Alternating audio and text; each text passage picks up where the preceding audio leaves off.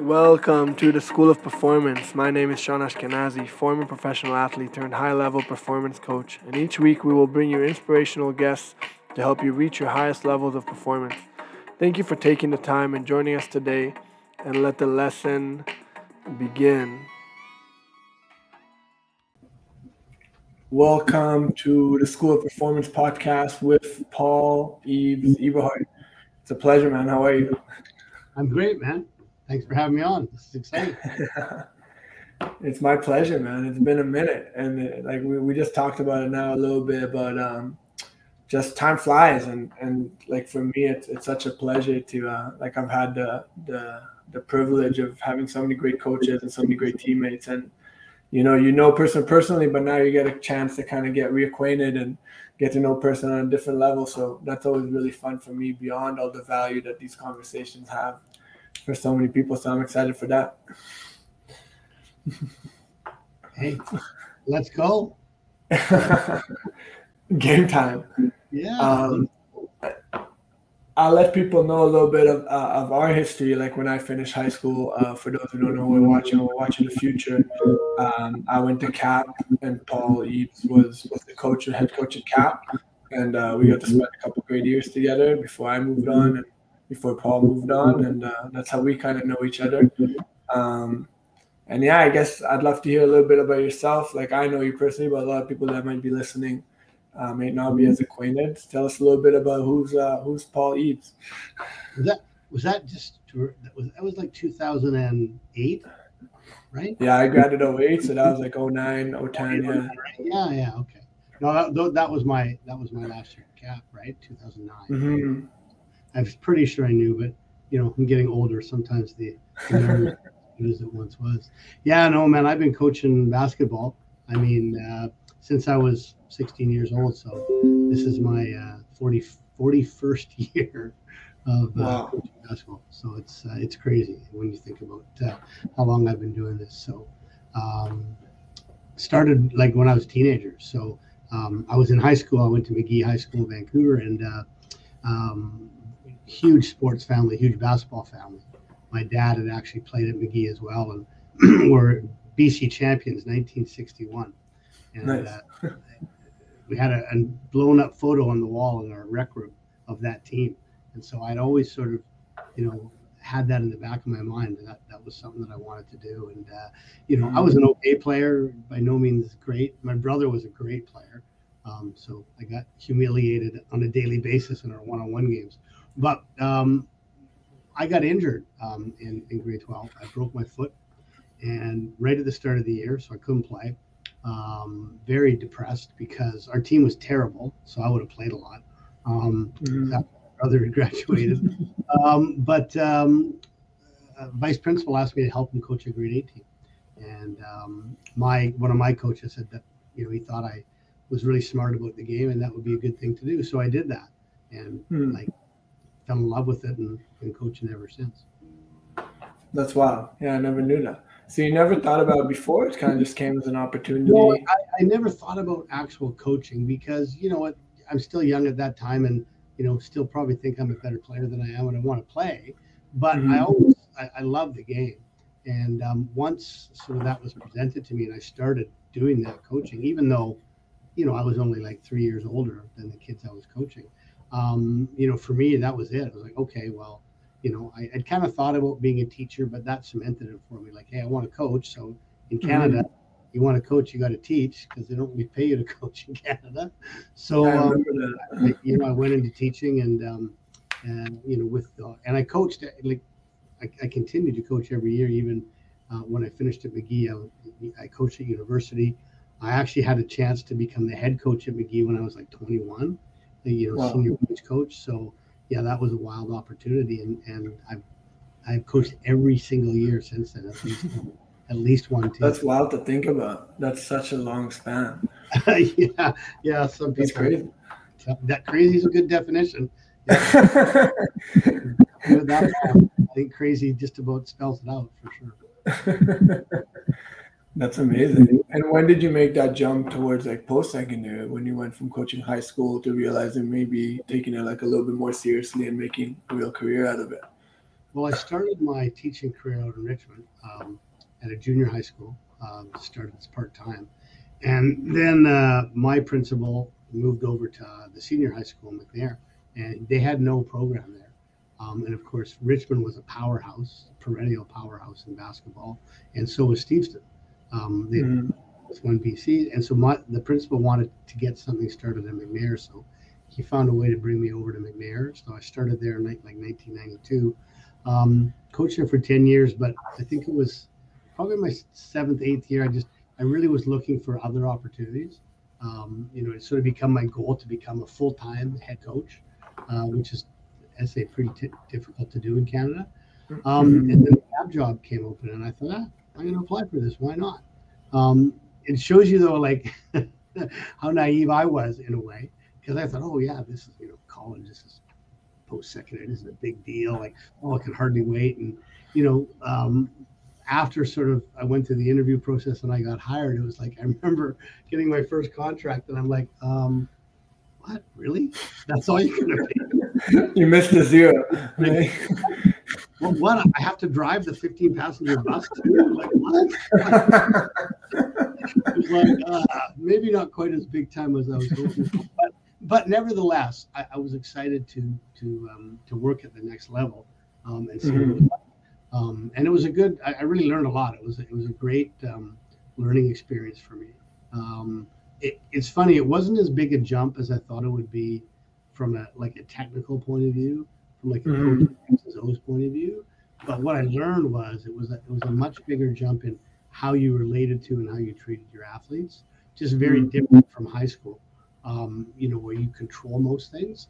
And it took me a few years to sort of learn that and to, to maybe trust my players a bit more because, you know, you're not dealing with, you know, brains that aren't quite complete yet. You know, you're, you're right. 19, 20, 21, 22, 23 year olds, and, and you know, you're dealing with men. And so you have, I learned you had to handle that a bit of a different way. So that was probably the biggest adjustment I found. Um, mm-hmm. you know, there was so many great coaches in the in this the league back then. Like it was a it was an amazing league. You know, you know, for those that don't know, many of the teams that were in that league now play in the higher level, the U Sport level. They moved up, right? But like you know, teams like Fraser Valley and Thompson Rivers and mm-hmm. right. were all in the league at that time, and there was a lot of really good coaches. So I had a lot of uh, coaches that I got to meet and know and learn from. So um, yeah, that's just kind of how that the next level started.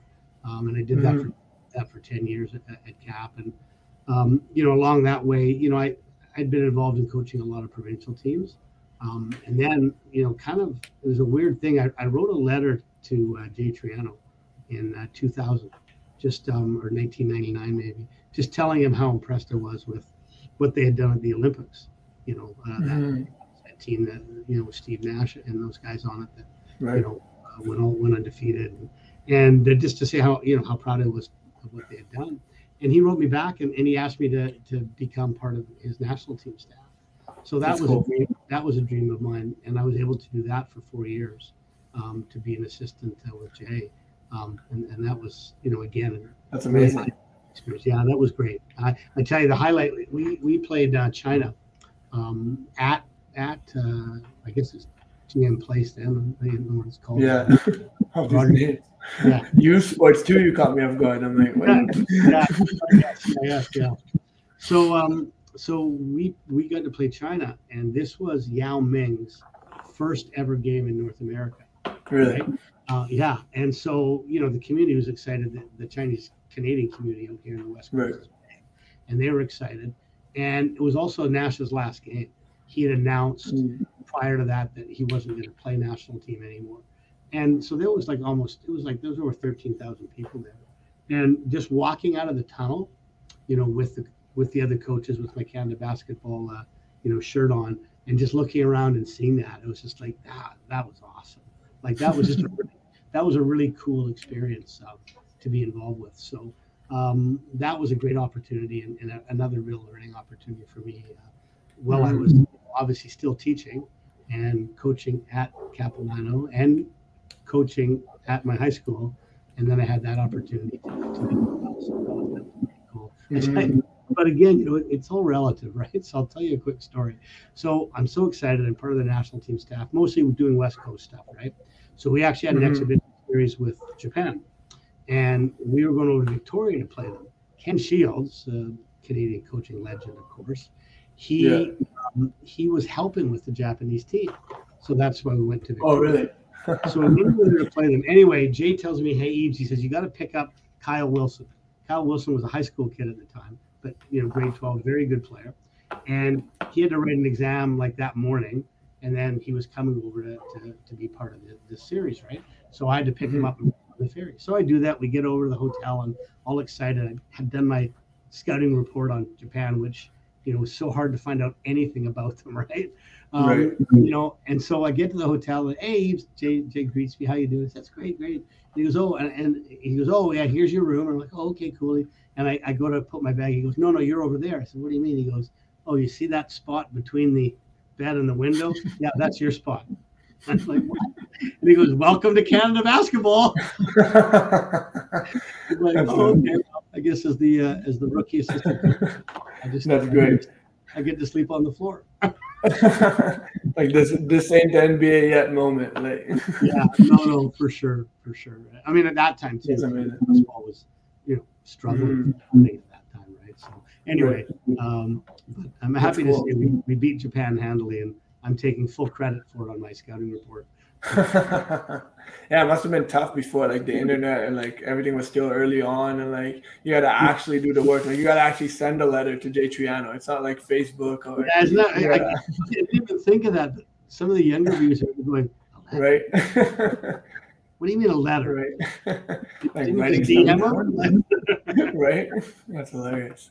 That's amazing, and that's also what I take away from that. Such a great story, and it's also like such a simple action, but so well intentioned, turned into something so much bigger. Like from the simple action of just praising a great coach and a great program, turns into this whole experience. And I think that's something we can all learn from to just like take the action. Like you never know what might stem from it. You never know what it might grow into. That's really cool. Yeah, yeah, no, that was a great, that was a wonderful experience, hundred percent. Mm-hmm. That's cool. I never knew that. That's amazing. On that note, I guess I always like to kind of reminisce a little bit about um, favorite basketball moments, either on the court early on or throughout the years. Or I know your brother has some wild stories too that I've heard throughout the years of all these different things. But uh, yeah, I guess whatever pops to mind is like this, this like top highlights from such a long career. Yeah, you know, it's well. I mean, I, I think, I mean, I think for me, the the ultimate highlight for me is winning the provincial championship, mm-hmm. winning the, the, the top level AAA championship in 2011. That was something like like literally I had dreamt about since I was, you know, 15 years old. You know, from seeing that picture of my dad's team to I remember the first BCs I went to was at the Pacific Coliseum. I was grade nine, um, and our senior boys were in it. And I just remember looking around and seeing this, and I was like, "Oh my god!" And and so it sort of I, I sort of be had become very fixated on I, I you know, I want I want to be there one day. I said, I'm not going to be there as a player. So, you know, I want to be there as a coach. And um, yeah, so that was sort of a lifelong dream that, you know, happened in 2011. The cool thing about it too was 2011, well, that was of course the uh, 60th year, right? Uh, sorry, the 50th year um, of my dad winning his championship with his team. Really? They wow. won in 1961 and so they were all there. They had like a you know a box at really Langley Event Center, and like everyone on his team except for one person was still alive, and they were all there. Um, so you know, for for my dad's team to get honored in their 50th anniversary win, and then for my team to win it on that that same night, you know that that that was made it even more special for me. But yeah, that was um, that was an amazing moment. Um, a very special group of players. I mean, all, all your teams are special in their own ways. Uh, mm-hmm. a, a, an unbelievably dedicated group. Um, and I remember when they'd come to my school to, to, to RC Palmer as grade eights, uh, I, I looked at this team and I remember saying to a couple of the coaches at, at Palmer, like, you know, these guys could be the ones. Like these guys mm-hmm. have as a possibility. This team that does very well, and as it turned out, it was. And so that was, uh, yeah, that was a pretty special moment. Very, very, very uh, mm-hmm very special moment. Um, and you know, I mean, obviously, I've been coaching for a while, right? So I think, you know, sometimes we get success early, which is awesome, and maybe we don't really appreciate it or understand it. So having that success come to me a little bit later in my career or life, uh, I think I just treasured it even that much more. Mm. Um, so yeah, it's funny. I I'd always thought I, I was I talked to Howard Tsumura after the game, the reporter. I said to him that I always imagine that moment because I, I, believe very strongly in visualization. And, right. and I had rehearsed that moment of winning the championship hundreds of times in my mind. Right? And I knew that I was going to sprint out onto the court and run around and hug people and jump. And, and I, I, I was ready for it, right? God damn, you know, as soon as, as soon as it was over and I knew we won, like I just lost it. I just started mm-hmm. crying. I couldn't even move. I was so overcome. It's like, damn, I had this mm-hmm. planned out, and just it was very raw for me and very exciting. Mm. So, yeah, that that's a, a, pretty cool highlight. I mean, I was very fortunate. Um, I I thought my uh, I was kind of done with post secondary. I thought like I, I I'd mm. applied for lots of jobs, like full time jobs, uh, which we can talk about a bit later. Um, and I mm. I'd never never gotten one of the you know U Sport full time jobs that I tried for. Um, and I kind of thought I was done with college, right? I was enjoying the high school, and but um, an opportunity came to me at, at Langara. Uh, Langara um, obviously had a great history of success, um, and it's it was like five minutes from where I lived, right? You know, back mm-hmm. when I mm-hmm. knew at Cap, like we're talking major commute through traffic, right? Right, but making up for those long drives now. Langara's right where I live, right? So um, the AD there, uh, he, he needed a new coach because he, he had actually been the coach for a while, Jake, but he had to take the mm-hmm. AD position full time. So we talked, and I knew he had a good team because I I'd seen them play because I still stayed in touch with with Pac West, and I decided, yeah, I'm going to give this a chance. And, and th- that this was an amazingly special team. I knew it from the beginning. I actually my first meeting with them was in the classroom upstairs, and I told them all. I said, "You guys have no idea Like, you guys are a national championship team. If you can just mm-hmm. to be disciplined, we can win this thing. And um, you know, Forte was a group that bought into to everything that I was preaching. And that's another thing too. You, you got to make your team has to buy in, or it's not going to matter how good you are. And right. uh, that right. first year, you know, we went like you know 26 and two. Um, we're number one team going into nationals, and we lost in the semifinals. Just a a brutal loss. Like mm-hmm. I, I, can't begin to describe to you how everything went wrong, like in the last hmm. ten seconds. Um, but you know that that team had a lot of resolve, and they learned a lot from what happened. And we came back the next year, and you know we went like twenty nine and one, and and we won the national championship in 2014. So, you know, to win a national title, uh, particularly so close after winning the high school title, that that was another obviously very special moment with a, again a, a very unique um, and special group of guys. So um, you know those mm. those I mean there's so many highlights and sometimes we get caught up in you know the championships and winning because you know that's what you're playing for, right? Um, so those two stand mm. out for sure. But you know along the way there there's been literally thousands of other highlights that you know right you know that that that I could go over, but certainly those are, are the two that you know are the most special to me for sure. Mm-hmm. That's so cool too. How I think we've all experienced it on some level. Like when you set out on a goal, when you whether it's because of your dad or because of your girlfriend or because of something you saw as a kid or, or whatever it may be, that pursuing this like huge picture that you're climbing towards and like you said visualization like it's it's great how the mind works where as soon as you set that that out specifically and you know very definite what it is that you're you're setting out for like you start making those steps towards it. And it's amazing that you say how in the moment it, like you planned it out so perfectly and it was so different when it actually happened because only you know like everything you had to go through in that process to get there. Like from that point from that first instance of setting that goal and everything that's come in between to actually achieving it. It's, it's great and how the mind works and visualizing and constantly being on it. And that's really cool, man. And with players too, when, when you saw, when you said you first saw that Langara team, it's really interesting from a player standpoint of like, you have no idea because you're coming in, you're knowing what you're about, and you're knowing what the competition you've had the, the, the, pleasure of playing with. You can compare yourself to that, but a coach can look at you and say like and, and, now compare you to all the teams that he's coached in the past and, and everything and all the teams he's coached against.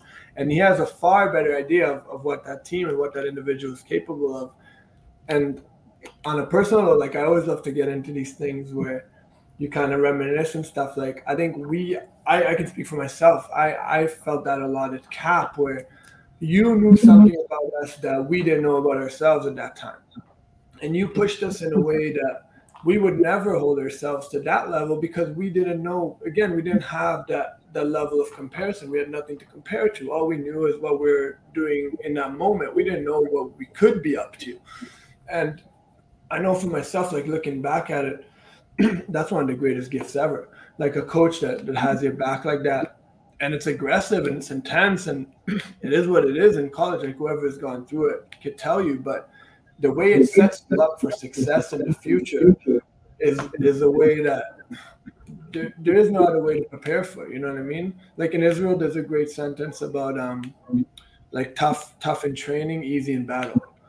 Like you've gone through so much in practice that when I'm put forth five thousand students, whatever at UBC, or when I'm playing pro now in Israel and people are throwing stuff in the stands, that stuff doesn't bother me as much because I've been through the trenches. I've been through, and and that can only come from a coach that can really know what that player's potential is and can really stand up for that player. And at the time, that player might hate him. Like I know we had days where we're like, like screw this, I'm done with lines, man. I can't look at another line in my life. But looking back at it, it's really special knowing that that made you who you are. Like that's a big, big part of, of, of who you are. And I'm sure a lot of players will attest to that. Yeah, you know, I think that's interesting. I, have always believed, like I've always believed that players want to be pushed and players want discipline. I've always believed that. Um, you know, it, it's a sometimes it's a real difficult fight to get players there, um, and you know, different coaching styles aren't for everybody. But mm-hmm. I really believe that. I really believe like that. That's what was that saying? You said tough in training. What was the yeah, like tough in training, easy in battles. Like, right. Well, well, I, I think that's a great. I mean, that's a great phrase. You know, me, I love my quotes. I'm going to use that one now. That's great mm-hmm. because because really that's the truth, right? Like one of the things I, I I try to tell my players, hey, listen, yeah, yeah, maybe I'm pushing you and maybe I'm hard on you, but I'm trying to do this so that when you get to the competition or when you get to that tough moment in your life, you'll handle it fine because you've been through it already because you know what it's like. So I, I think uh, you know I think that's a, a, great way to prepare people um, is to challenge them and to push them uh, because all of us, like all of us, have no idea what we're capable of. We really mm-hmm. don't, you know. And for athletes in particular, right? Uh, when I talk about physical component, right? Athletes don't really know what their bodies are capable of um, and, until they really are tested and pushed. Um, and um, you know, the, the human spirit can do amazing things. Um, and if you never test it and you don't know it, how do you ever find out? So right. I, I, that's always been the way I've coached. Um, and again, like it's not for everybody, but I think I think pushing and challenging your athletes and trying to push them to be better. Um, I, I, just I think in the long run that'll pay off for that person mm. um, within the success that you might have on your team. But after they're done with it, I think it'll help right. them be successful in their lives. Right. Yeah, it's really interesting. Like, like I know from from a player's view of it, I think there comes like I have this conversation all the time now with with athletes um, that I work with as a, as a performance coach, and it's this concept of like once you realize because it's all about perception, right? Like there's what happens in reality, and there's the way the meaning that we give to it. And I think at least it's the successful ones and ones that have been able to come through the program and I think make an impact. I've, I've, I've all had, myself included, I've all had this moment of like, okay, he's doing it because he cares about me. He's not doing it to put me down. Like that's not his intention. We're in this together. Our goals are the same. And as soon as you realize that, that has a great analogy to life in so many different situations where this thing that's happening that may seem negative and may seem hard, this conflict or whatever that's arising at this point in my life, has a purpose. Like it's there to push me. It's there to, like you said, bring something out of me. Like pressure makes diamond, right? Like I always like to say in, in coaching, not basketball coaching, but in the mental coaching, um, like if we didn't have conflict throughout our lives, it'd be very boring, wouldn't it? If we're just successful all the time and we won everything that we ever tried, and every year we'd win a championship, like what's what's the real point in that? Like it may sound nice in theory, but our whole growth as, as people, as, as human beings, comes mm. through conflict. Like that's where we learn, right? If we never made a mistake in our lives, how could we ever grow? If we're never put in a situation like that where there's some sort of duress, how can we really, like you said, you, you put it so so great. How can we really know what we're capable of if we never put ourselves in that situation? And it's just whether the, the person's willing to. Yeah, you know, it's it's sometimes winning, you know, in a sports context sometimes winning can really hide and cover up a lot of errors and mistakes, mm-hmm. right? You're winning, and so your players and, and even us as coaches, you you overlook the little things sometimes. But like as a coach with experience, like I I, I know there are times where my team is winning and doing really well, and I hope that we have a loss or that something mm-hmm. happens because um, nothing reveals true character more than when you have to go through failure right? It's very easy to to be a great person when everything's wonderful, but when you're challenged and when you have personal issues and challenges, that's I think when you really reveal your true character. And so there's a there's a wonderful psychologist that I studied way back when I was in school, and and he talked about in a team dynamic you have this thing we we call it uh, there's storming, norming, and forming. Okay, and mm-hmm he says all great teams, until they have the storming phase, will never become great. Like you have to have mm-hmm. that conflict at some point. You have to have that issue where you storm. Right. Guys are at each other, and and then after you get through that, then you form as a team and you learn more about each other and how to work together and then it becomes a normal routine and that's you know the storming forming and norming and and i haven't had many teams be really successful that haven't gone through some issue or some mm-hmm. they had to deal with uh, to see what kind of character they had. So I think mm-hmm. you're right. I think conflict and I think sometimes you know failure really is the true path to becoming a successful person. Mm-hmm. You say like, have you have you experienced like a really talented team not going through that storming phase, not going through that conflict, kind of having like a or maybe going through that conflict really early on and then you know I mean not having that that growth spurt you could call it that would end up having them be so successful truthfully not that I can really think of and and, and this sometimes as a coach right you have to manufacture it mm. so I know this will some people will say what but sometimes mm. you need to manufacture that storming phase you need to manufacture a conflict um, that you need to do that sometimes. I've done that before. Things are going really smoothly, and, and guys are getting a little too cocky, thinking right. we're much, much better than we are when I know we have deficiencies still. So you just kind of set something up at a practice or whatever to to see how they respond to it, right? So, like an example this is right. Maybe we're scrimmaging, right? And uh, you know, and I'm I, I'm calling fouls, and so I will deliberately allow guys to club the shit out of each other. Right. I'll deliberately allow it. I remember that. I because I want to see how guys react to it. Right? Are they right. going to get get angry and just foul back? Or are they going to fight through it? Are they going to whine about it? So I think sometimes you know you need to manufacture those things just to help test your athletes and and, and make sure that they do stay sharp. Um, right. Yeah. And right. and even like you know in that that that great national championship team that I had, um, you know, we we had a loss, right? We lost to uh, one of the schools in our league. It was good, but you know, not nowhere near our level. But it was interesting because we had been cruising along, and and after that loss, we got so much more focus, and it didn't even mm. come from me. It actually came from the players, which is always better when that happens right. that way. So, you know, would we have gone on to win the national title without that loss? I, I don't think we probably would have. I don't know. I mean, right. but yeah, sometimes sometimes those those little things make the difference.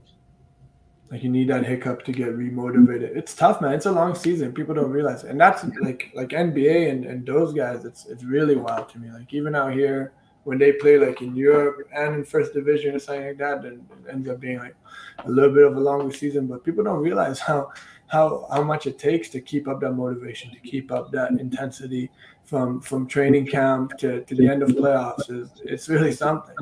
Well, it's, it's you know we, we started in September and you finished till uh, March, so it, right.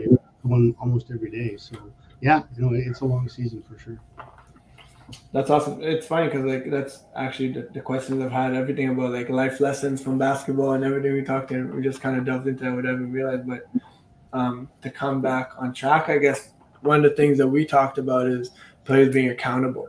Um, and I guess first of all, I'd love to to define that because I think when we make that really precise, uh, that's the best way to to really find it. Like, how would you define that accountability for a player? Well, I mean, I think it's I think it's just simply taking responsibility for um, your actions, taking mm-hmm. responsibility for your play, right? You know, um, I find I find today, um, working, you know, still working with high school athletes like I do, um, it's a little bit harder um, because I, I, you know, I don't want to sound like you know the old guy, but it seems to me that um, uh, parents are a little bit more what's the word? Um, they, they don't like want to see their kids fail or have not be successful, so they mm-hmm. kind of cover for them and make excuses for them. so the kids learn this, and, and it's still something that I just I struggle with because mm-hmm. have to be right. It doesn't mean like if you make a mistake or screw up, it doesn't mean you're a terrible person, right? Mm-hmm. But when when you don't understand that and, and you blame others for that, you know, like you know you miss a shot and instead of you know taking accountability for that you know maybe you didn't did something oh that was a bad pass it's his fault. Do you know what right. i mean? That's kind of what i see as accountability like to just take responsibility when you make a mistake. Don't blame others. Don't make excuses. Don't point fingers. Just go yeah you know what? That was on me right? And and um, i think that that's a really important thing uh, for people uh, to learn in their lives because everybody screws up, man. Everybody right. makes mistakes, and nobody likes somebody who isn't able to just acknowledge it, right? And and try mm-hmm. to get mm-hmm. better from it. Like, okay, I, I, made that mistake. I'll learn from it. Um, and I think that's what I see as accountability. Um, mm-hmm. owning up to the things that, and it's hard, right? Because you have, you know, you have to look inside yourself uh, nobody, yeah, we, don't, we, don't, like to look inside ourselves and see all of our faults, right? But mm. to be able to do that, you have to be able to be honest about who you are, and and and take responsibility for things that you could you've done wrong and try to improve on them. I mean, I got mm-hmm. time for people like that. I have time for people who are willing to acknowledge that they made errors and they want to get better. Um, mm. But I don't have a lot of time for people who, who like to point fingers and blame other people. Right.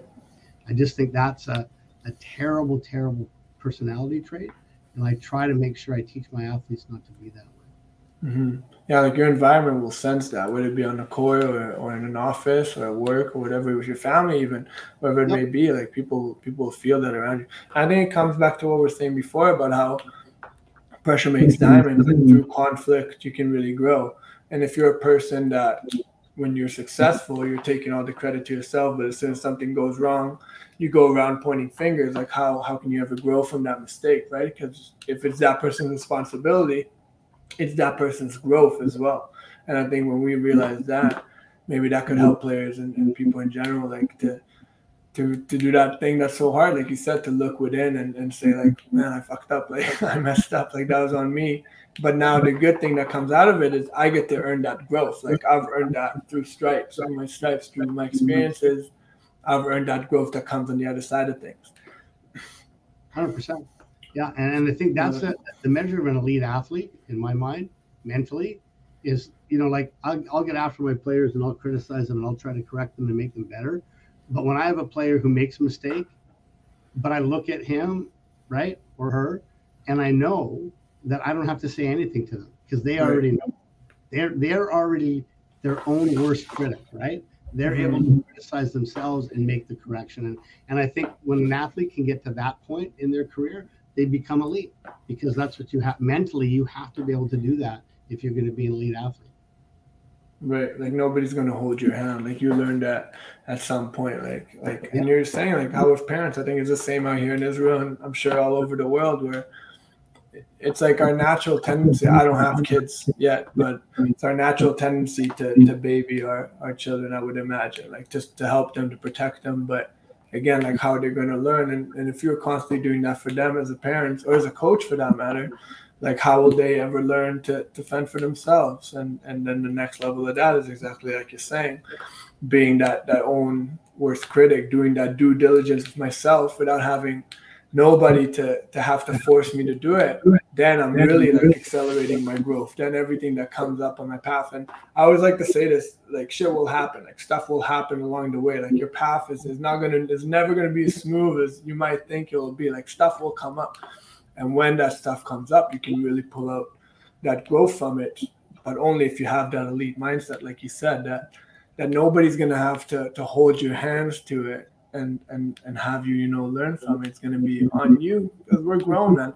I think that's one of the best things maybe I got from college ball is that accelerated growth. Like I think here it's very similar, obviously like very different situations, but similar somewhat to the army where, where people have to enlist from ages 18 to 21. So from an athletic standpoint, and that could be a whole episode on its own. It's probably the worst thing you can do um, as far as improving on the court, but as a as a man, as a person, as a woman, like getting that growth spurt emotionally and starting to look at yourself a little bit differently. And it's like I'm not gonna, you know, buddy up and, and cover up when, when shit hits the fan. Like I'm a I'm a step right into it and take that growth and take that lesson. And like you said, that elite mindset, even beyond the court, I think in business and in everything, that's a huge difference. Like like for people to really maybe look at themselves and, and, and be like, am I like could I be a little bit better in that? Could I do that maybe a little bit more?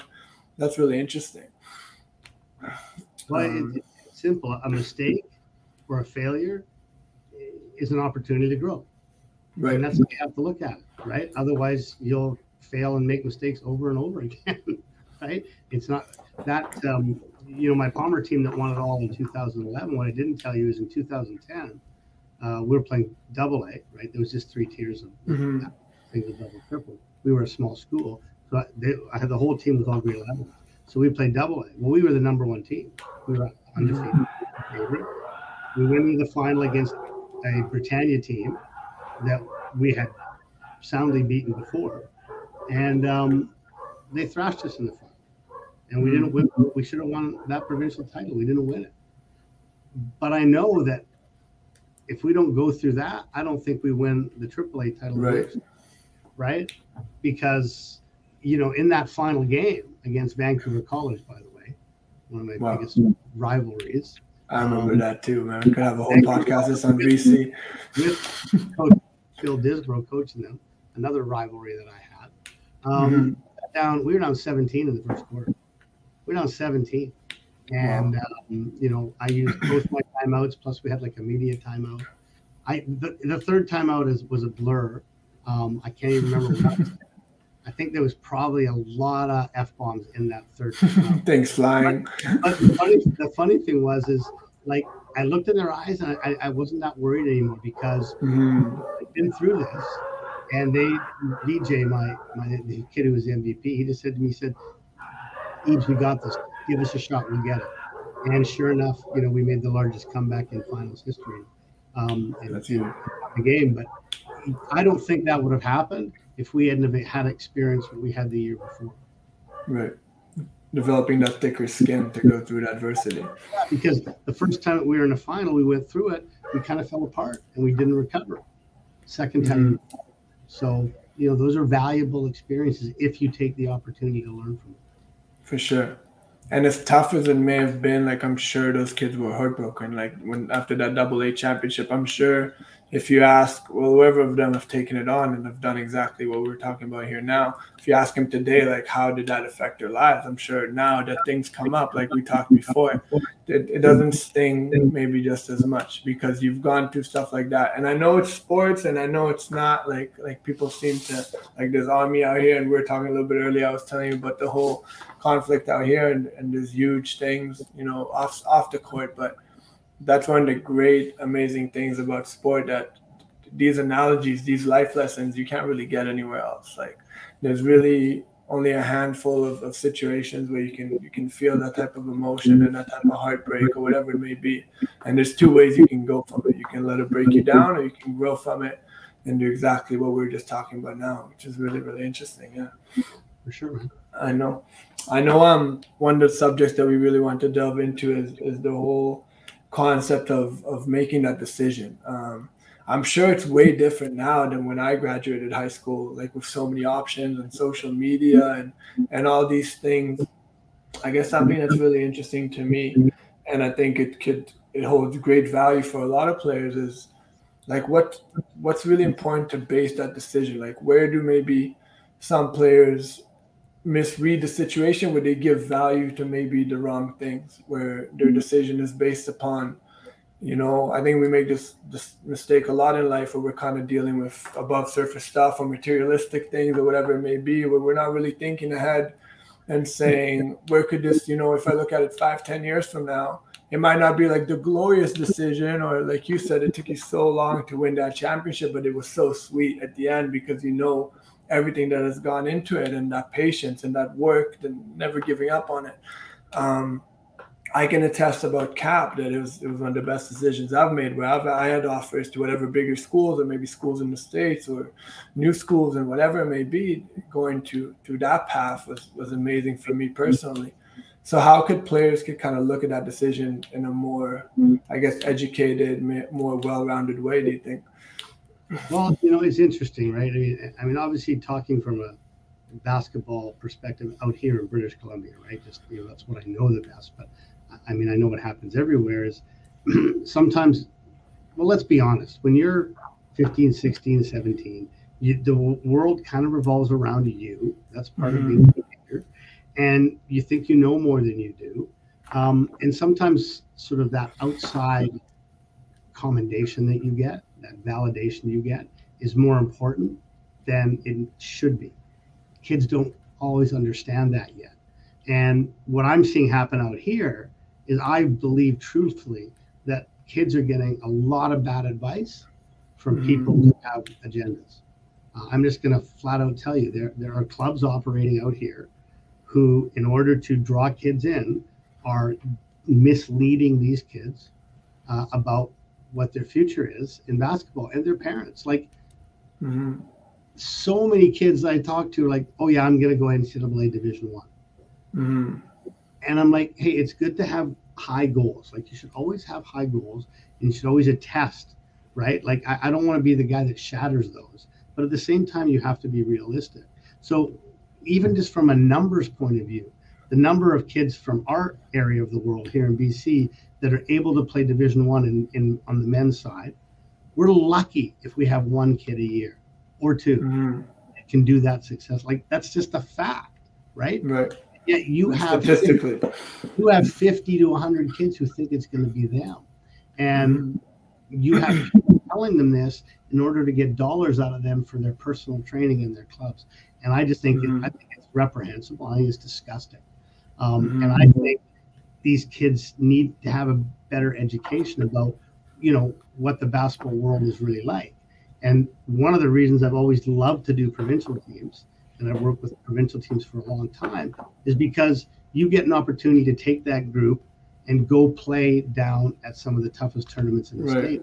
And they, you know, when you talk to them, you go, take a look. Like, you're a, you're a 5'11, super quick, talented guard. But look, that other team has five guys like you, but they're six four. Right. right? Like, it's just, you, you, just have to help kids understand that it's okay to dream big and push for the top, but have a backup plan. Because what I see mm-hmm. happen a lot is kids will go somewhere. It's a terrible choice for them. They'll never play. They get turned off to basketball and they're done, right? As opposed to, hey, you know what? You know, maybe going to Langara for a year or two might have helped me develop and I could have been done a lot better. Or maybe going to UBC mm-hmm. was a better choice than trying to go to this Division One school. And the other thing too mm-hmm. that I don't think uh, kids and, and their parents understand is especially when you go down to the states division one even division two or even junior college to a certain extent depending on where you go it's a business right that that coach is dependent upon his team winning to feed his family. Yeah. So they bring you in, and maybe they think you're going to be a great player for them, but it doesn't work out. Man, you're done. They don't give a shit. They'll spit you out. It, it's really similar to the pro system, yeah. Where if you're, if you're not giving, if you're not bring bring the, the goods, man, they'll spit you out. They don't care. Yeah. And and and so I just think that type of we need to as coaches, we need to do a better job of educating our kids about this, um, and and finding places that makes sense for them to continue to play because uh, there's lots of places to play. There's places mm-hmm. everywhere, um, but you need to find the right fit. Um, you need to find the right academic fit too. Um, you know, all those things have to come into consideration, right? right? Like, you know, when you look at the most successful basketball player, you know, BC's ever had, of course, is Steve Nash, right? Two-time MVP. Well, where did he go to school? Well, he didn't have a lot of options. He wasn't really recruited but he went to a small mid-major school, Santa Clara, and he got a couple lucky breaks there in terms of getting to play early with some injuries, and he was able to make the most of it, right? And he developed from there. He gets drafted, kind of starts slow in the NBA, but his work ethic is insane, right? That's obviously mm-hmm. insane. But if he goes to, you know, like North Carolina, or he goes to like one of those big schools like that, does he end up doing what he did?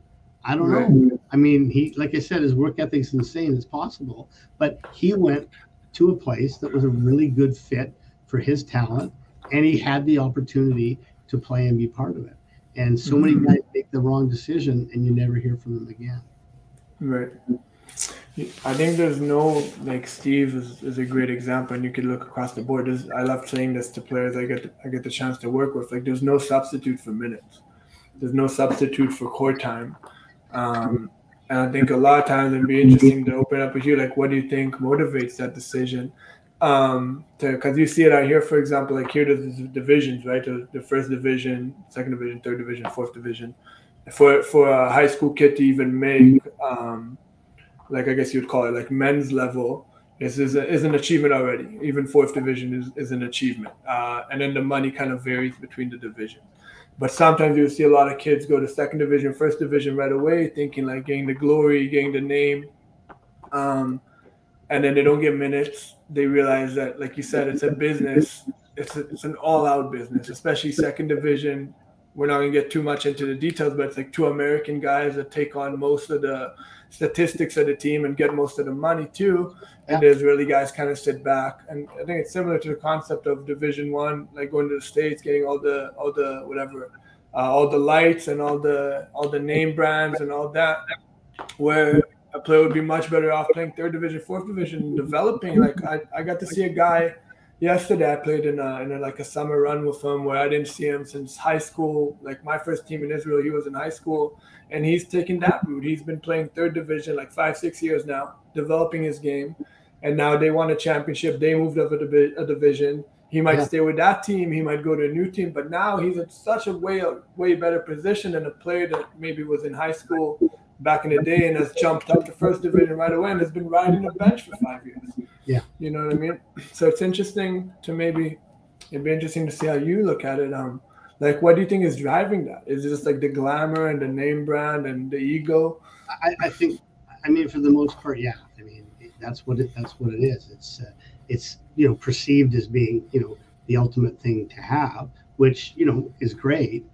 But if you don't have the skill level necessary to do it, why would you waste your time? But yeah, it's a. It's, I think it's an ego thing. I think it's a. Hey, I want look look everybody what I've done. Um, now, like like you said, I, I you want kids to have high goals and push themselves. That's what right. you want. But you, I think my job as a coach is to help steer them. And like, okay, hey, you want to play Division One? Awesome.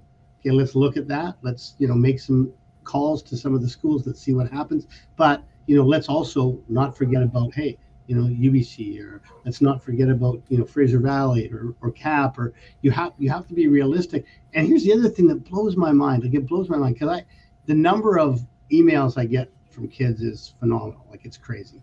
And mm-hmm. sometimes when I'm recruiting a kid and I'll talk to them, I'll ask them like, well, what do you know about? First of all, I say, well, what do you know about me? Like, well, what am I all about? What do you, and the number of kids that don't have a slightest clue, I just mm-hmm. my mind like why wouldn't you do your research? But here's the other thing. So you're a really talented say six three guard coming out of high school you know several schools are interested in you. Wouldn't you go especially now that we have you know this thing called the interweb like wouldn't you go right. and find out who's so returning on that, who's returning on that team? How many how what positions are like wouldn't you do that? Wouldn't you try to find that out? Like take a look at what the yeah, oh my god wait a minute Gee, he's bringing back 11 guys like right. where am I oh hang on that school's only bringing back three guys you know like it just it it, it, it you have to do some work so you mm-hmm. have to mm-hmm. research about schools you want to look at. You have to be realistic, right? Um, like dream high, but be realistic, and just you know make a good choice and make that choice with people that you trust and will help you make the right choice. Right. There are they people that work, man. The way it is, who are motivated by things other than that, and they give you bad advice. Right. Yeah, it's wild to think about. Yeah. Like and um yeah, just doing the work. I guess it comes back to that point of like nobody's gonna hold your hand. Like you gotta hold yourself accountable. You gotta do the behind the scenes because you're gonna end up living with the results. Um, like how many players are coming back? Is there a star player on my position? Is there fifth year guys? Maybe like second year I'll get more playing time. Like really thinking ahead, not just thinking like talent is gonna hold me through. I think you know another lesson that was more of a personal thing, like less to do um, with the environment, I'm sure the environment had a huge part. Like you and Ufford and Matthias and and all these guys and JY and all these guys I've had the, the pleasure of, of playing with and playing under um, this this concept of work. Like I think a lot of guys come in being purely talented, and they'll have to realize at some level if they want to make that jump that it's not going to hold you through. Like you got to be willing to put in that work. You may be and it's like this great story if you ever heard it where Chris Bosh says when he joined the Miami Heat, he's like, I thought I was working, but then I saw these guys and I, I kind of realized like what real work was, and you really saw a jump in his game. Like it was it was a way different player than what he was in Toronto. Um, and that realization that talent isn't going to hold you to. Like you might be talented in high school, you might even be talented in college, but if you really want to make that jump, and who knows, maybe you've done it you know, pretty successfully in high school and college, you got to put in that work, and it goes beyond the court too. Like with school, with with recruiting, with finding the right school. Um, if like like your success is going to be a product of your work ethic. Like I think kids that that hold right. Talent will only talent will take you only so far, and if you're like a super ridiculous athlete, you'll go a long ways with your talent. You mm-hmm. will but there will come a time at some point where it won't be enough because you're going to run into other guys who have that same level, but work way harder than you, put in way more effort than you, study the game. Right. And that's when you see if if if that super talented athlete doesn't learn that at that point, then they crash and burn. It, will right. always catch, it'll always catch up to you. I, I really believe right. that. Just uh, a matter of time. Yeah, you know, unless you're just like an insane physical specimen, like a Shaq or something like that, it's right. going to it's going to catch up to you sometime. Right. There's another great quote. I know, I know, uh, I know now these quotes. Um, there's another one I always like to go by that says, uh, I think I heard Kevin Durant use it, but I'm sure someone else came came up with it. Um, hard work beats talent when talent fails to work hard. Like talent will only take you so far. Yeah. And the earlier you you you have that realization with yourself, where you got to put the work in, and and I always loved that Larry Bird story where he would say, whenever I was working out, I was always thinking of the guy on the other side of the world that was shooting 100 shots more than me and working against him rather than whoever was locally, you know, whoever was challenging me locally. Yeah, um, yeah no, that's that's a wonderful uh, vi- visual too. Like, you know, here's this guy in Indiana in the middle of the winter shooting hundreds of shots right. are frozen blue, and I got to go inside. Oh, but wait a minute, someone over there's get another hundred shots up, so I'm going to get another hundred shots up. Right. Yeah, you have to have a really insane kind of drive, and work ethic and um, uh, I think that I think that can take you further. Actually, um, you know, everyone's going to reach their point at some point, but if if you mm-hmm. have that same work ethic, um, you can accomplish more than what your skill set should have allowed you to because of that. Mm-hmm. Right. You'll you'll like beat out your potential, whatever it was that, that you might aspire to. You can so yeah, I guess like if we were to sum it up, I think most interesting to me, but I think it's it's relevant to all athletes that are looking to play at that level. But those guys that do have the opportunity maybe to play Division One and, and are super talented and all that, what would be like your your summed up advice to them, like when they're at that stage of of like not listening to maybe those those um, factors, those people that are pushing them to make that decision? Like, what should they be basing it on? Well, I mean, I, I, I, again, you have to do your research and your work. You got to know the history of the program. You know, you got to know what how how the coaches coach, what their coaching style is. You got to look at the roster and see who's coming back, who's there. I mean, if you're humble and you say to yourself, you know, I'm a freshman, I'm going in my first year, and you know, I'm a I'm a point guard, and oh my God, this team here, they got a, a fourth year point guard who's unbelievable. Like, hey, you know what? I'm to go there because he's in his fourth year, but I'm probably not to play at all my first year. Right. I'm to get practice against this dude every day. I'm going to mm-hmm. get this guy's to make me better. So when he when he's done, I might have a chance to step in and play too, right? Like you have to look at that factor too, right? Right. Like you know, it might not happen for you right away. But hey, if you get the opportunity to practice against this great player, he's going to make you better, mm. and you know, then you'll get your opportunity in another place, right? Yeah, that's a great point. Like, are you willing to put yourself in that duress? Are you willing to put yourself, like, you deciding to go there, knowing that's what's going to happen, but also knowing mm. that you're going to grow from it? Like, you're not going to break. You know when you've come into to take on. No, that's really important, man. I, I really love these talks. Yeah. Sorry, funny didn't, didn't interrupt you, but it's funny because I was just thinking when I recruit kids, a lot of coaches will will, you know, the kid will say, "Oh, you know, I see, you know, you've got you know, your two big guys are back. You know, do you think I'll get to play much? Right? Kids will ask that, might ask that question, and and a lot of coaches will slide around that or will not maybe be 100% truthful. Right. kid, I said, I said, well, no. I said that guy's an all Canadian and he's in his fifth year, and that guy's 20. I said, but you know what? I said you're good, and those guys are going to beat the shit out of you every day in practice. Mm-hmm. You're going to have to battle them, and guess what? You're going to become a better player. So hey, you know, this year you might not get in a lot, but if you put yourself through that, you're going to be way better, and you're going to get an opportunity at another point. And and I think mm-hmm. that's you know that's something kids have. You know, there's only so many minutes, right? And you have right. to be realistic and say, okay, well, maybe my minutes aren't there right away, but it's a good situation for me mm-hmm. down the road. I'm going to be there. So sorry, that was just another thing. No, for sure. That that's so true, and I think that that has to hold value to, to kids coming out of high school. Like the kids got to start looking at that. Like who do I get to practice with? Like it's not just games, man, because games are going to define your career. Honestly, like like making it to the next level. I mean, obviously, when you get to whatever level it is that you're trying to reach, games are going to define you. But to get to that, it's going to be all that behind the scenes, right? Like anything. And if you have a great player, like it, what jumps up for me is is me at Fraser Valley. Like I finally made that jump. I finally, after like four or five years, managed to play CIS or, or U Sports that it is now.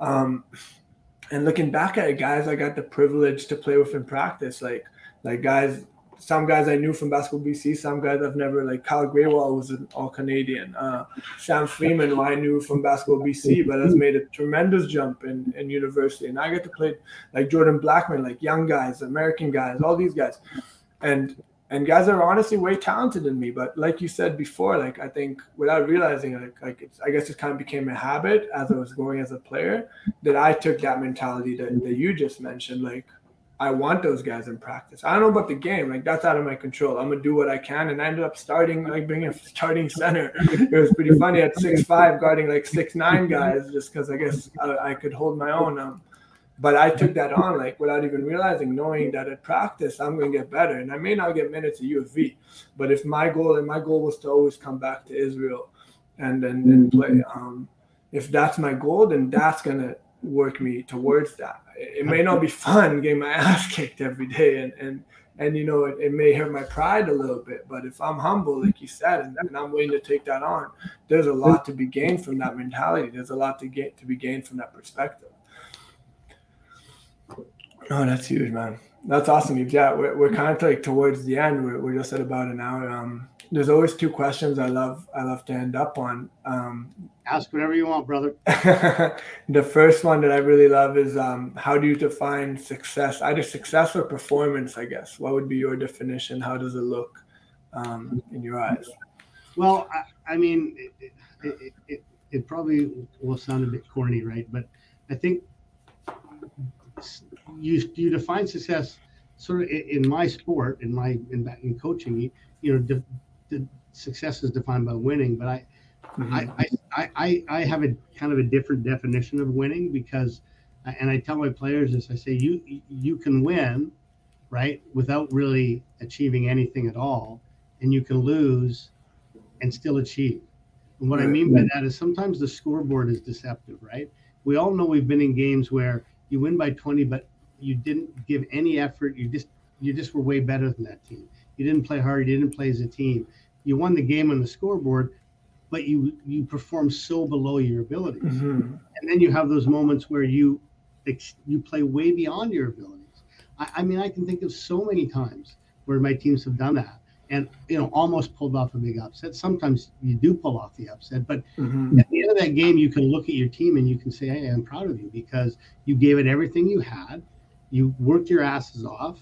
Um, you overachieved. Unfortunately, you know that team maybe just had a bit more talent than you. So, I mean, that's still successful, right? And sometimes we forget that. Um, you know, the greatest Wes Unseld, who's a, a, a hero of mine when I was a kid undersized center for the Washington Bullets, all time mm-hmm. top 75 NBA player. He said the greatest feeling in sport is lying drenched in sweat at the end of the game on the floor, exhausted after a win. He said the mm-hmm. second greatest feeling in sport is lying drenched in sweat, exhausted after a loss. Right. right. So, you know, uh, I think that's an, an, important thing that we always have to remember that, uh, you know, you mm-hmm. that's really what it's about right? If you've done everything you possibly can um, and given every bit of energy and effort that you could, that's that's success, right? Right. No, that's awesome. That gave me goosebumps, man. I'm gonna use that story too. that's really cool, yeah.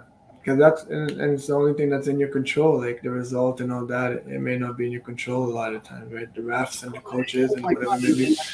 People have no idea. Like winning a championship is so friggin' hard at any level. Mm-hmm because everything has to go right. Right.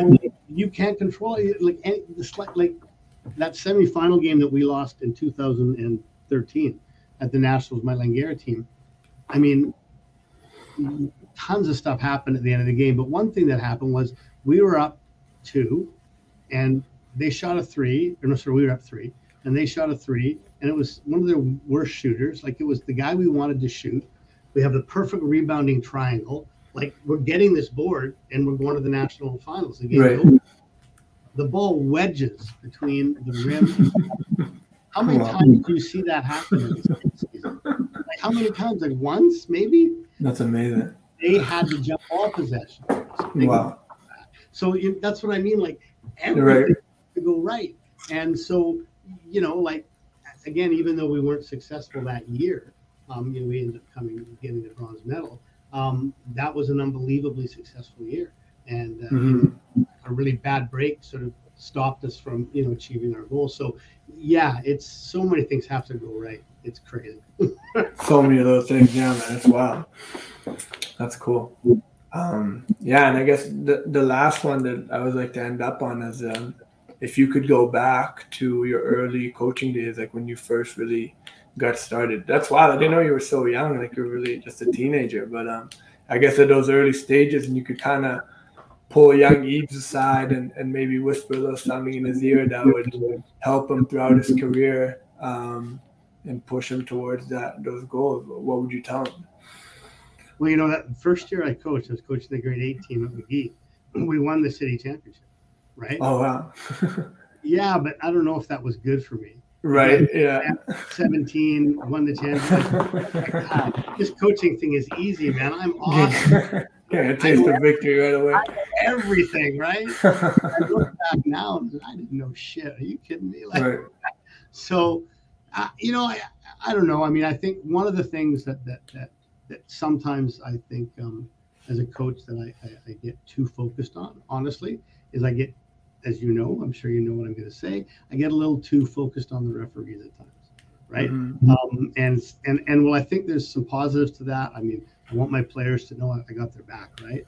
And you know, and I and I, want to stand up for my players, and I, you know, but there's also some negatives to that. And as a young coach, if I could go back and say, hey, you know, focus a little more on the game and on the players. Mm. And, yeah, protect your players, but leave the refs alone a little bit more. I think that's probably mm-hmm. what I want myself to do. I'd like to think I've improved in that area um, mm-hmm. in 40 years. I think I have, but I'm sure there's some. I watch some game tape.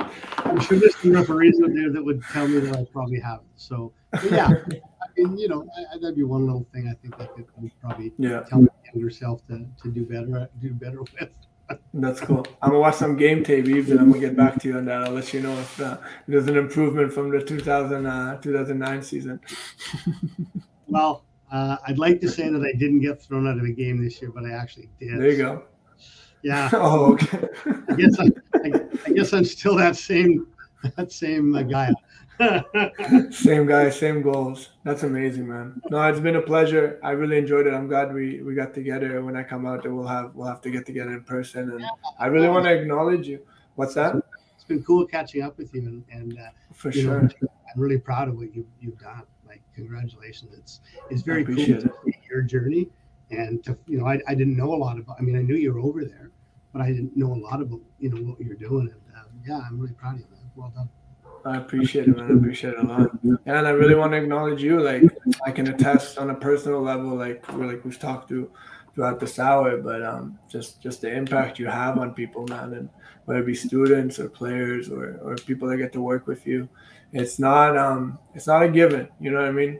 to have people like you and, and just keep doing what you're doing, man. And and, and for guys that are playing and, and players, uh, I'd love for as many people to listen to this to really realize that that point, really, really realize that, that it may be hard, like it may be hard in the trenches, like in practice and in college and whatever, but it's just, it's so key. And it's just your coach having your back. Like as soon as you realize that, everything becomes becomes so much easier and, and it's such a value to life. Like like you know, ball is one thing and it's cool and you, and you may get you may get the opportunity to do it professionally and get a little bit of money and, and, and fame or whatever it may be, but but life goes on and, and those lessons will will follow you wherever you go. And, and I'm super grateful. I can't like I can really I get goosebumps thinking about it. I really go back a lot to like my college days when I'm out here, like just thinking about just being in the trenches, like thinking about those practices and thinking about those life lessons and and I really want to yeah thank you for that. I'm grateful for that, and I acknowledge you for for continuing to do that, man.